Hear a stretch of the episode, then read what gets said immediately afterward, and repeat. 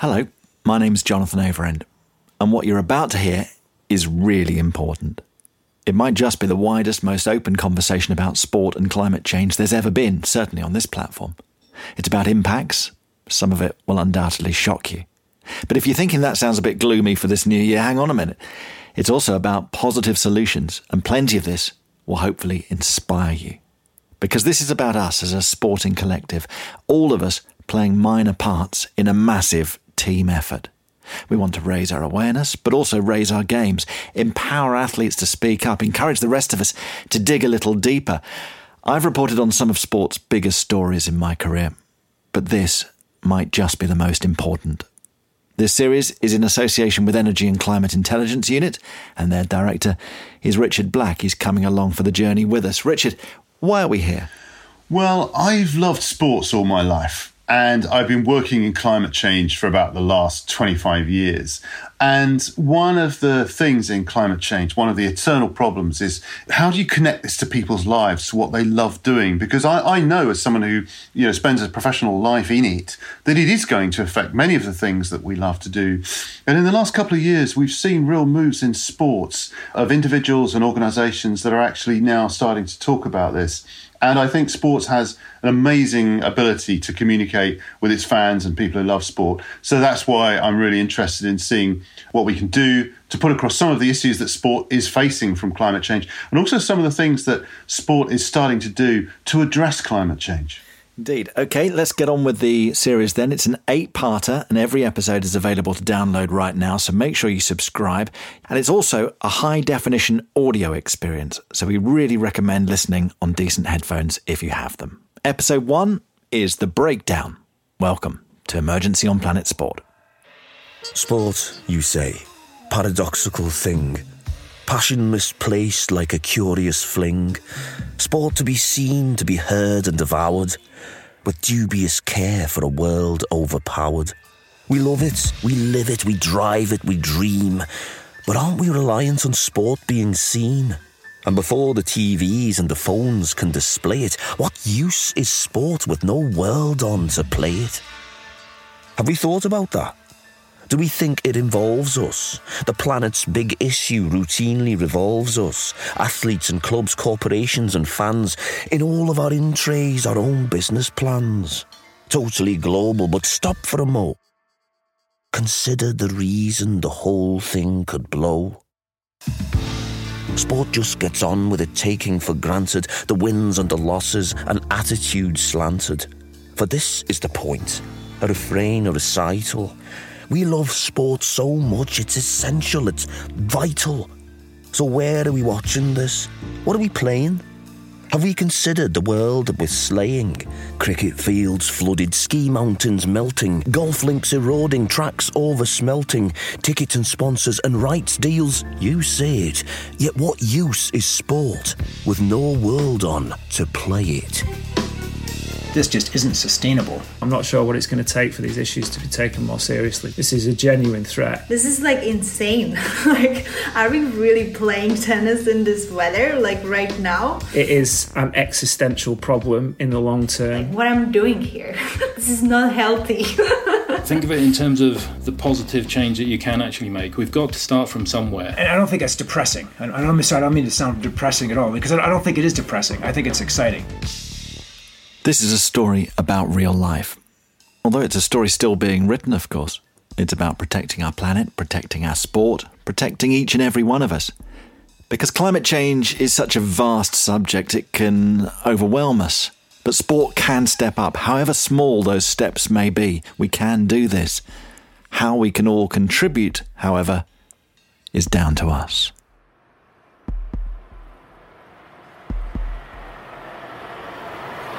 We're starting in Canberra, the capital city of Australia. Hey, Jonathan. Thanks for doing this. I think it, I think it is so important. And we're inside the home of a national hero.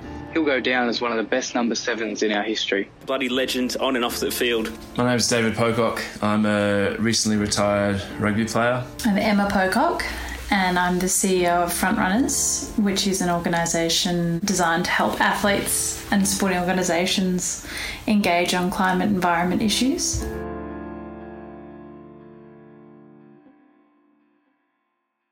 Well, I guess you could look at it a number of ways. You could take the sports angle and look at the impacts that it's going to have on sports, which are not insignificant, particularly somewhere like Australia. You look further afield to, to places like Bangladesh, India, when it comes to cricket and the effect that climate change will have on, on those sports. I think that has the potential to be devastating to sport as an industry and to sport as a you know, way for young people to learn great skills, do something that they love, be part of a team.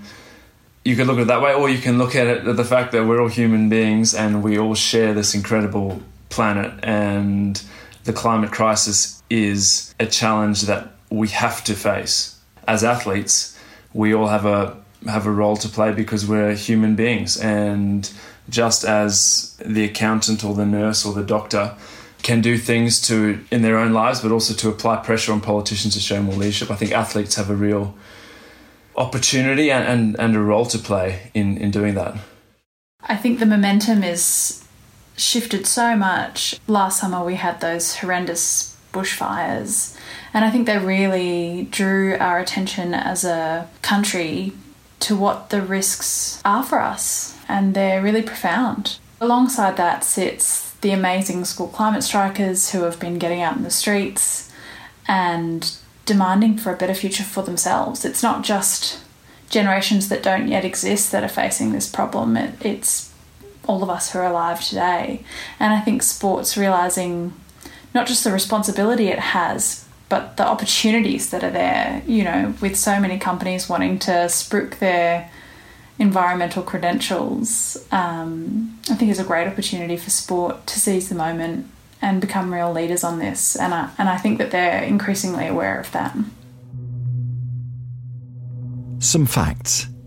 The world's six hottest years have all occurred since 2015. That's 2015 to 2020, the last six years, the six hottest years for the planet. 2019 broke all records in some places, last year in others. It's not a natural phenomenon in the sense of this is caused by human activity. That's climate consultant Dom Goggins. Some of it is already locked in, but there is a big global agreement called the Paris Agreement, which was signed in 2015, which is aiming to stop the the worst effects. So basically, we have to keep global temperatures from increasing 1.5 degrees above pre industrial levels. What happens after 1.5 degrees gets very, very, very worrying. Remember Joe Root on the Ashes tour three years ago? The England cricket captain, suffering from a stomach complaint, was taken to hospital in Sydney after batting the previous day in 47 degrees Celsius. Time. Tennis players were asked to play at that year's US Open in 49 degrees.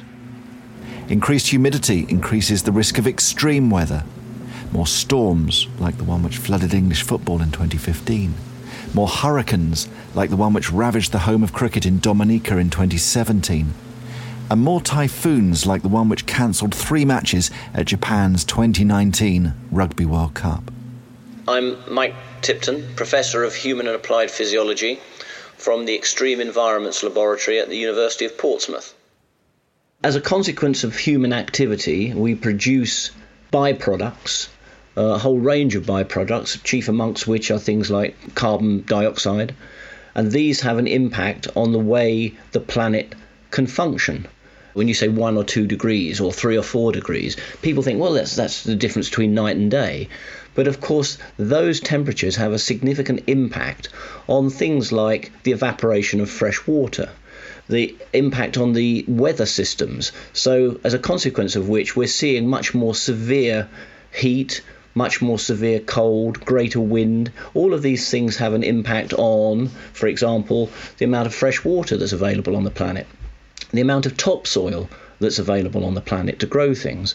So these things have been happening at an accelerating rate. So it's not just a one or two degree increase in environmental temperature, it's a complete change in the way our planet looks and what we can do and achieve with it. If I said to somebody, that there's a person pointing a gun at their grandchildren, I suspect I would get a very profound and rapid response. However, climate change is that gun, but it's occurring so slowly, the dynamic is so slow that we don't get the reaction we would get from somebody actually pointing a gun.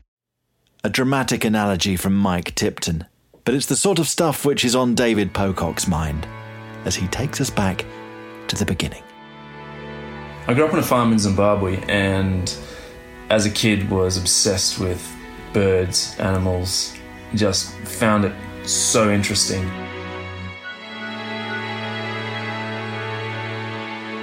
As I've learned more about the threats that all these amazing creatures face, the shared one is obviously climate change. Going back to Zimbabwe, I've been involved in a, a number of things back there over the years. The reality is, is that developing countries will be hardest hit and have far less resources to deal with climate change. Climate change. Climate change. Certainly, part of wanting to be actively engaged comes from knowing what it was like as a young boy looking up to these rugby players. You know, they were my heroes. As a kid, guys like Bob Skinstad, George Smith, guys that I idolised, I wanted to be doing what they were doing. Jonny Wilkinson, uh, read all his books, plenty of highlight, like underlined pages and tabs and stuff in them. Read all his books. As a teenager moving to Australia, with a funny accent, not really feeling like I fit in, sport was the way that I made friends. It was the way that I felt like I could be part of the, the culture and really start to feel like I was an Australian. I was fortunate enough in my early 20s to be given a book by Dave Zirin, who's an American sports writer, who really focuses on where sports and politics collide. And that really opened my eyes to the role sport can play in contributing to society. I've really felt like I've benefited so much from society being able to you know, be paid to live out my childhood dream of chasing a rugby ball around a field and sport is such an amazing way for people to come together and learn so many great values. In some way, I hope I've sort of given back and contributed in other ways. Sport is at its best when it's challenging society to be more inclusive and to be facing up to these these bigger issues. And there's a very long and proud history of sport doing that. I think we've now got to the point where I think everyone's on board with the with the science. Most people are on board with the science, but it's about upping our ambition. You know, the, the reality is is that we have all the tools we need. We, we we just need to be willing to make changes and demand that our leaders our leaders do that. You know, I think it's it's it's a bit different in the UK where it's not such a political issue action on, on climate change whereas here in australia it's still a very um, it's a bit of a hot topic um, something that um, can be seen as really divisive and we have a lot of politicians who still like to question the science behind it or claim that you know australia is such a tiny nation that what's it going to do if we change things? I think the other important part of the messaging is that we have the solutions for the bulk of the things that are contributing to continuing emissions. We know what the solutions are, we have the technology, it's getting cheaper all the time. And in terms of drawing down the carbon that's already in the atmosphere, we also know how to do that. So, this is a completely solvable problem. And I think that's something that often gets left out of the debate. We think it's this terrible thing that I can't do something about personally, and in fact, the solutions are very hard and very complicated or don't exist, and that's just not the case. We know what to do, it's mm. just a case of getting it done. And I think one of the one of the issues is that for people who are engaged in some way, there's this idea that we just need to act in the next 10 years but the reality is, we sh- we really have to have acted in the next ten years. Like in, in ten years' time, we really have to have got our emissions, you know, well below fifty percent, and really decarbonised most of the world's economies. So it's a huge challenge, but I mean that's one thing that humans are great at facing. is is is challenge. And I think if we can find ways to, to bring people together and inspire real action on this, um, it could be a it could be a great story. I guess my real interest is in providing athletes with the opportunity to find ways to use their platform to talk about the things that they care about. And I think this year, with all the changes that they went through, so many athletes are so aware that they want more meaning in their lives and that's led a lot of them to engaging with issues around the climate and the biodiversity crisis that we're facing that they've not thought about in so much detail before. And so I think there is this upswell of um, athletes who are really concerned about what the future looks like. And uh, yeah, I'm really excited about the opportunity to work with them and help make their goals a reality. I really do think that things are changing. Um, I mean, even in the last five or six year, years here in Australia, when I got arrested in 2014 at a, a coal mining protest. Former Wallabies captain David Pocock has been arrested at a protest against a coal mine in northern New South Wales. And you know, went on to plead guilty and didn't have a conviction recorded. The 26 year old joined other activists in the blockade at Maules Creek chaining himself to a digger. I was told that if you did anything like this again, we'll tear up your contract. Which I'm not sure if if they could have actually done that, but I think I think that is changing, and, and that businesses and sports are starting to understand that there's a role to for them to play, and that one of the things I think is difficult in our age of social media is that I think we get a very skewed perception of of what people are thinking. We often, you know, there, there's plenty of vitriol and, and, negativity on on social media, but I, I, I, genuinely think that athletes speaking out, out about issues does lead to really important conversations amongst young people, and you know, who knows where, where they can lead. You know, Dave was saying before that this is a big challenge, but humans are great at rising to meet challenges and there's maybe no group who that's more true of than athletes. They're used to setting ambitious goals and mapping out the pathway to achieve them, and that's the role of frontrunners is to help them build out that pathway. Back to Canberra in a moment. After we consider this important question, why aren't there more David Pococks? Athletes who care but are maybe afraid to speak up on behalf of the planet. They're surely out there.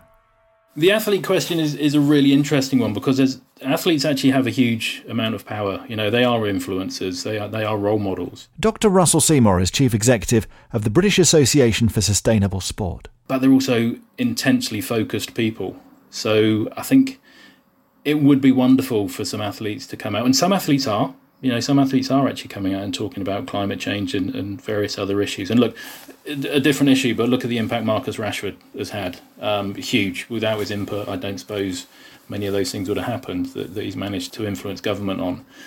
It would be very good, would be very interesting for some athletes to come out and talk a bit more about climate change and do it in a very genuine way. And if athletes want to understand more, want to learn more, um, there are resources out there. Um, you know, my own organisation, Basis, we're starting an athletes forum. We're starting some training for athletes to to actually try and empower them a little bit more because it may be that there are people out there who are passionate, athletes out there that are passionate, but possibly don't necessarily feel qualified.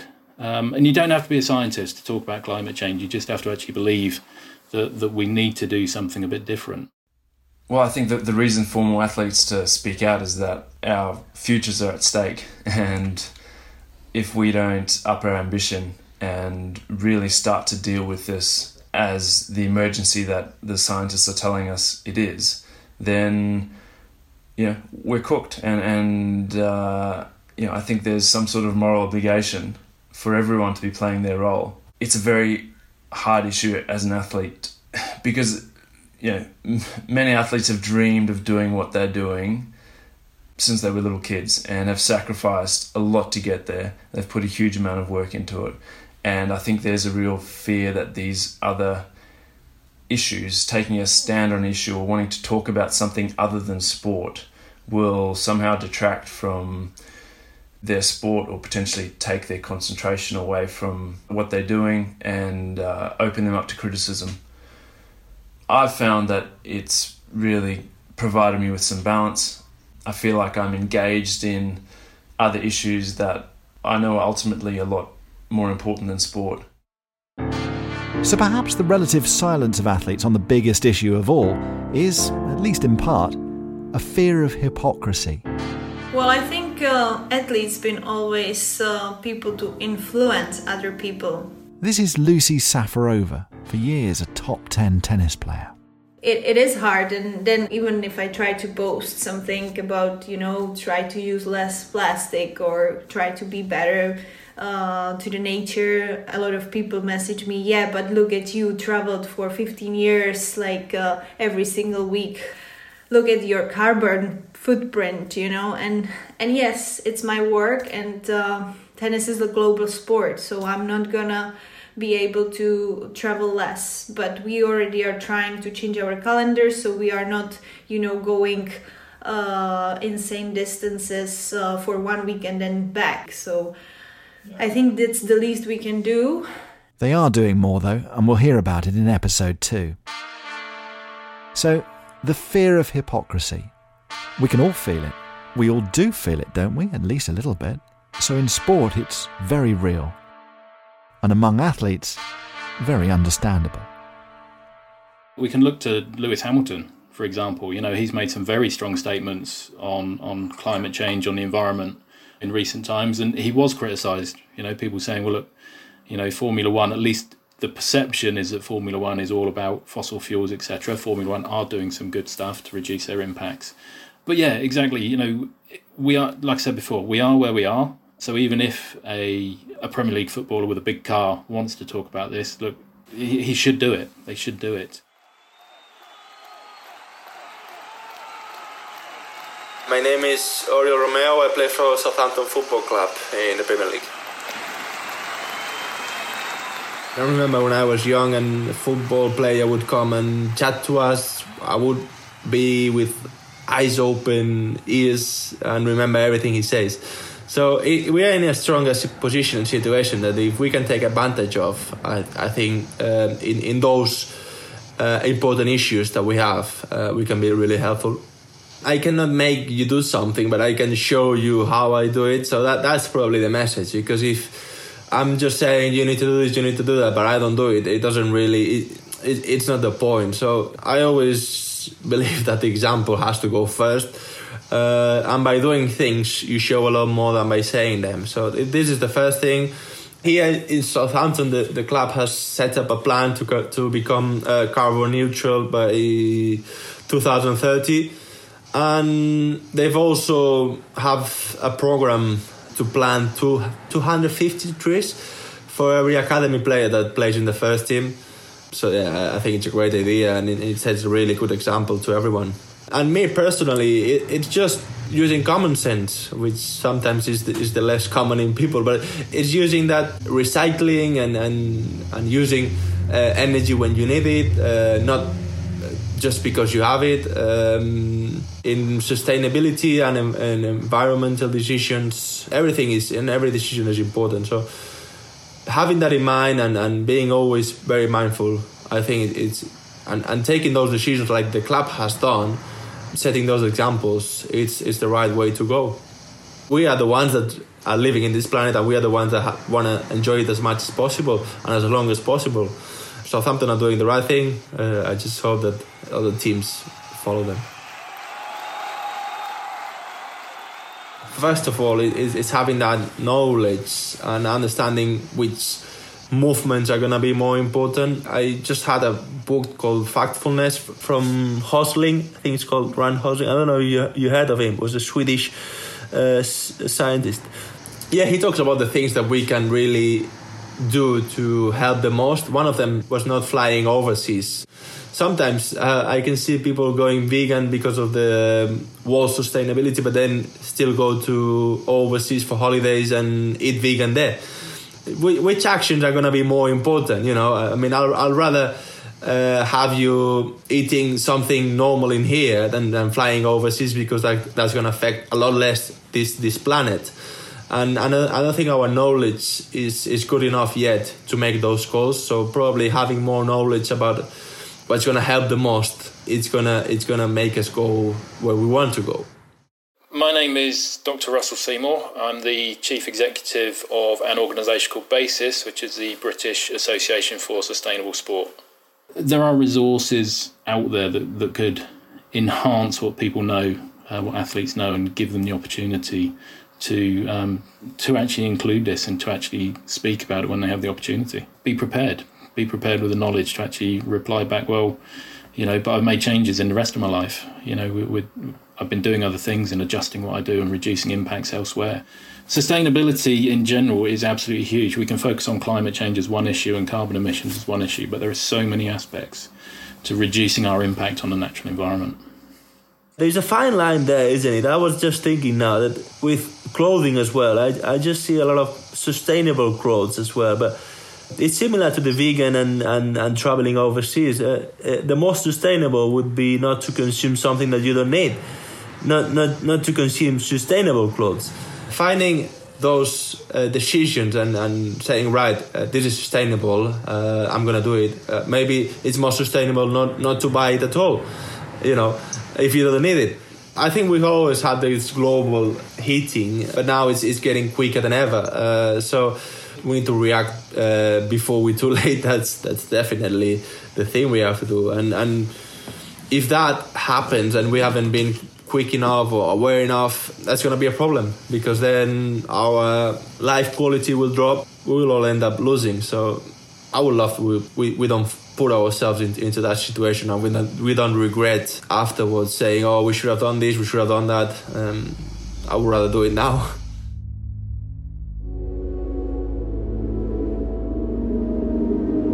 Within football, some curious conflicts.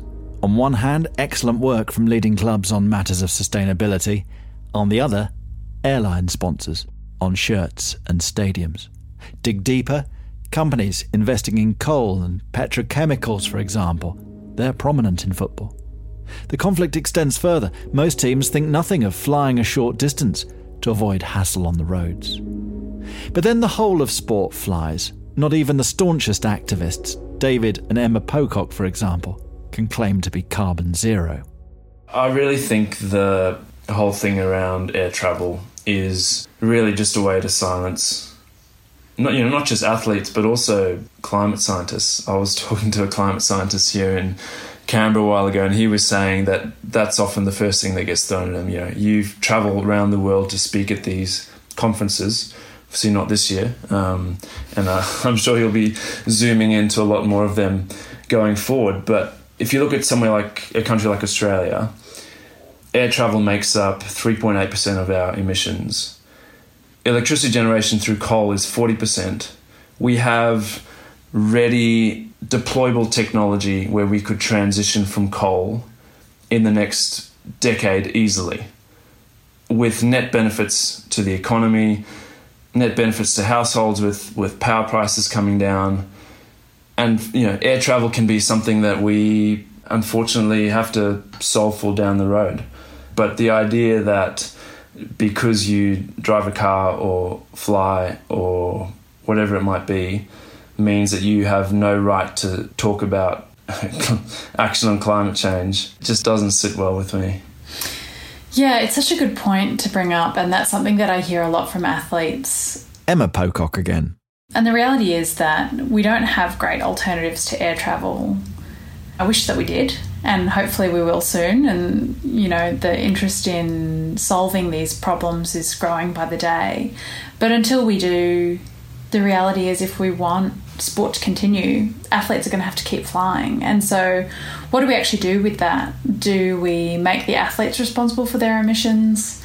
Do we find a collective way to solve that problem since they're only travelling because we demand to be entertained by them?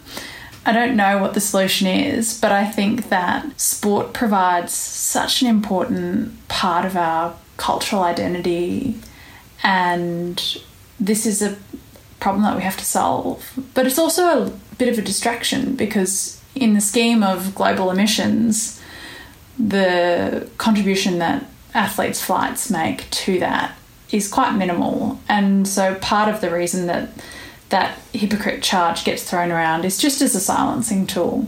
And so what I often say to athletes is it's great that you want to address your contribution to the problem, but the biggest impact you can make on climate change is actually to be speaking to your fans about the importance of acting because we get real change on climate when we get policy change and when we get the biggest companies in the world changing how they do things. And sport really has a power to influence that.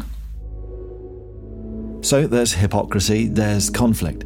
But what we're learning here is that there's a bigger picture, and everyone, even those who plead guilty on those two counts, can make a positive difference to sporting sustainability. You are seeing examples of good work on sustainability, environmental sustainability across sport. My name's Dom Goggins. I run the Parliamentary Group for Renewable and Sustainable Energy. I work with the British Association for Sustainable Sport and I've written a couple of big reports on the impacts of climate change on sport. There are examples in the Premier League. Manchester City and Arsenal, for example, are powered by renewable energy. There are examples in cricket where Lord's Cricket Ground is the same. In fact, that was the first major UK international sporting venue to switch to renewable energy. And I think it's 100% wind now. The Principality Stadium, there's some good work going on at Wimbledon, there's some brilliant work going on in golf. So I think there are examples of leadership by example, but they are still exceptional in that it isn't the norm. It isn't, I don't think, taken seriously enough at a governing body level, not across the board. It's, we have data through the British Association for Sustainable Sport, of which I'm part, that shows that less than half of the major sports talk about environmental sustainability at board level. That's got to change. And if it doesn't change, then we'll carry on seeing what we're seeing at the moment, which is this not being taken seriously enough by sport, and sport as a result not able to show any proper leadership. Leadership. It's a word you hear all the time on this. Here it comes again from David Pocock, and first, Dr. Russell Seymour. There hasn't been a lot of clear leadership, so there are a few, uh, few governing bodies that are putting out any information. I think the, the sports are very close to some of the issues. So, um, sailing, uh, snow sports, the people that actually interact directly with the environment, there's a lot more proximity to it. So there's more of a desire to actually reduce impacts. Uh, I think other sports are willing, and there are some very good venues that are doing things individually, but I don't think there's been a collective push to do very much as yet. Um, I think there's a lot of very genuine individuals that are wanting to, but maybe there are, I mean, certainly at the moment with the pandemic, etc., there are other priorities, but there is willingness there, but I don't think a lot has come through as yet. It would take political will, it would take leadership again, I'll come back to Australia. There's been some very detailed modelling looking at how going net zero as fast as possible would create over a million jobs here in Australia. At the end of the day, I think our personal choices are, are important, but the scale of the challenge we face, unless they are scaled by politics and some really bold leadership, they don't they don't add up to much. As individual citizens, we can look at the impact that we have on the climate ourselves. So, you know, the amount of waste that we produce, the way that we move around, the kind of vehicle that we drive, you know, the amount of emissions that we as individuals create. But as sports fans, what we can do is ask our clubs that we're either a, a part of because we play for, or that we buy into because we watch and we, you know, we buy tickets for and we buy merchandise for, how sustainable they are how much it matters to them as a club that their environmental sustainability program is one that is leading, and we can ask our governing bodies to do more. And I think individual fans or groups of fans stepping up and showing that this is something that we care about as people and we care about the fact that our clubs and our sports are on the right side of history on this one will make a big difference because I think we've seen that when fans speak out there comes a moment when you know an issue becomes like transcendent, I suppose, and you know everybody realizes that it's just time to take some action. I think sports will take it seriously. I think clubs will take it seriously. There are different kinds of pressures facing some sports in some parts of the world. existential pressures. Cricket fields swamped by flood or drained by drought, golf course erosion, subjects we'll be tackling later in this series. But in rugby union, the existential threat is to an invaluable place. Somewhere so many of David Pocock's teammates and opponents grew up, honing their skills. Well, I mean, climate change is an existential threat for many of the Pacific Islands, and Pacific Island leaders have been calling on countries like Australia for a long time now to up their ambition on climate and show some leadership at a on a global level. When it comes to rugby, you know the Pacific Islands have contributed so much. They have punched so far above their weight. They you look at any team in the world and yeah, you can almost guarantee there will be Pacific Islanders. So when it comes to rugby, I would love to see rugby as a sport speaking up for these countries that don't have as much influence you know, when it comes to rugby or, or global politics. A country like Australia has a real responsibility to be acting in a way that's looking after our, our neighbours. So, to choose a rugby metaphor for a climate crisis, how does the little halfback take down the huge lock forward? Perhaps by working together, the pack, the team, the collective, small contributions from all of us to at least help in the fight. We need to adapt.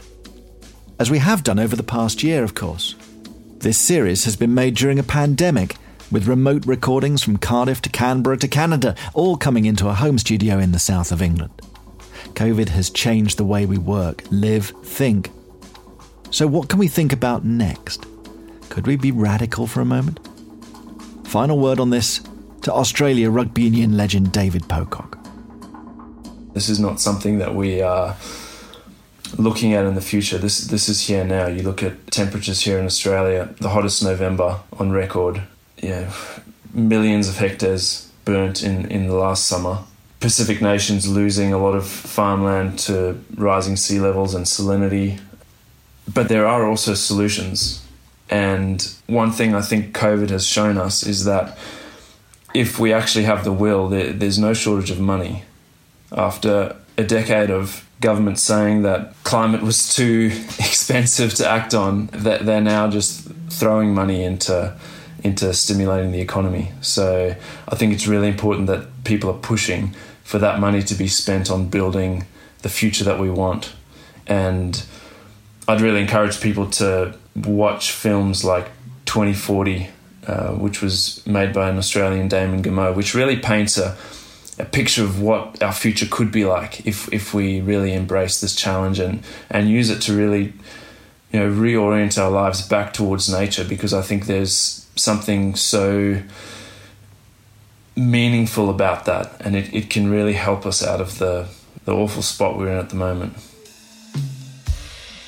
Next time, the heat extremes and the impact of rising global temperatures on sporting performance. It's alarming. Today is late already to say, okay, this is happening. If we continue the trend that we have right now, the planet won't be here as we know it very soon. If the world keeps getting hotter, does some sport become unsustainable? If not, why not? I'm sort of a, a primary case study of how the climate can directly impact you as an athlete because I actually suffered a heat stroke playing an indoor sport in an air conditioned stadium. What, dare we ask, will it take for us to get serious?